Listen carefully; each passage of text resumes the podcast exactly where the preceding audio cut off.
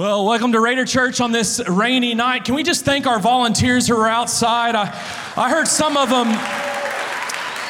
I heard some of them were giving like piggybacks to people like into this place so that their shoes wouldn't get wet or messed up or something. I, I, I don't know, but that, that's just that's just incredible. So so welcome tonight. I want to welcome those of you watching online. Sure, there's a lot more of you watching online uh, tonight that couldn't be here with us uh, tonight because of the weather. We're pumped. You guys are joining us right now as well. Got a question for you. Don't don't raise your hands or anything, but but question for you tonight. How many of you have ever faced like like the odds stacked against you.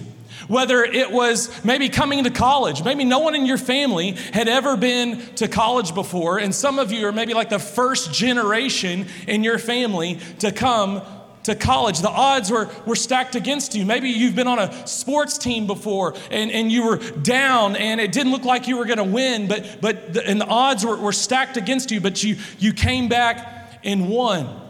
I'll never forget uh, when I was uh, uh, playing baseball growing up in Little League. Um, I was an all star this particular year, and uh, I, am not trying to brag or anything, but, but I was an all star. And so um, my team was, was in the, the playoffs, and uh, we, we were down by three runs.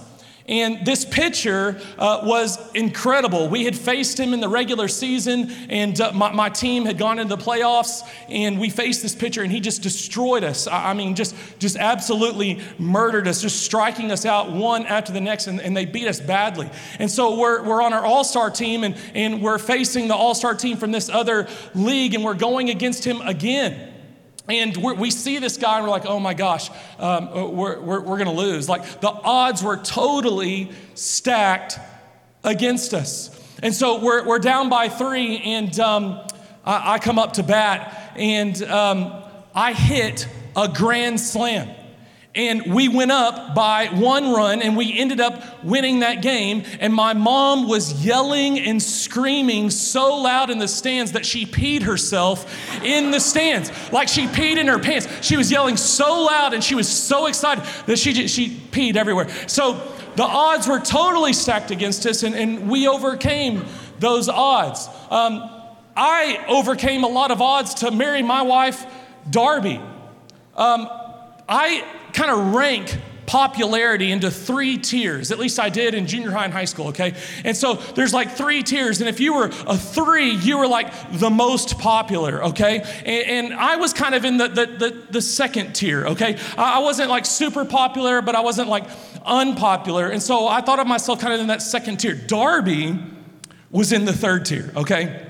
She was in the third tier, and uh, we were friends. She was kind. Of, I was kind of one of the little people that she was friends with in the second tier, um, and so so I liked her and we were friends and we, I wanted to date like all the time and, and, she wasn't really too into me. She was dating guys in the third tier, of course. I was in the second tier, so I was friend zone material, but I wasn't dating material. And so the odds were really stacked against me. I liked her a lot, uh, but they were stacked against me. Then, to make matters worse, my wife Darby wins homecoming queen and prom queen in the same year, okay? This is the girl that I married. And I know some of you are like, bro, how did that happen? I get it. I get it. I don't know how it happened. The odds were totally stacked against me, okay?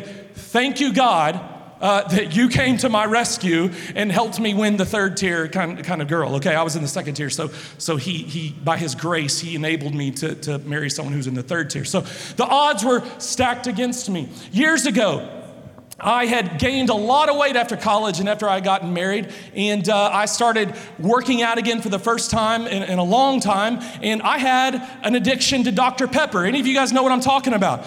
You go see the doctor multiple times a day, okay? And um, I did too.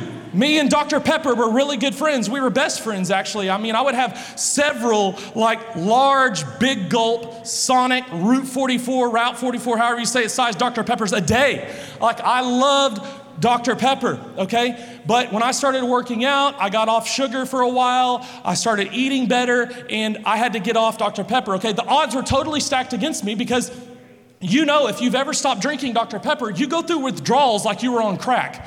I mean, I couldn't sleep. I had headaches. I couldn't sleep. I was irritable. My wife, Darby, was kind of like, why don't you start drinking Dr. Pepper again? Like, this is getting out of control, okay? You're, you're too whiny and complaining all the time. You're just too irritable. Like, you just get, you start, start drinking it again.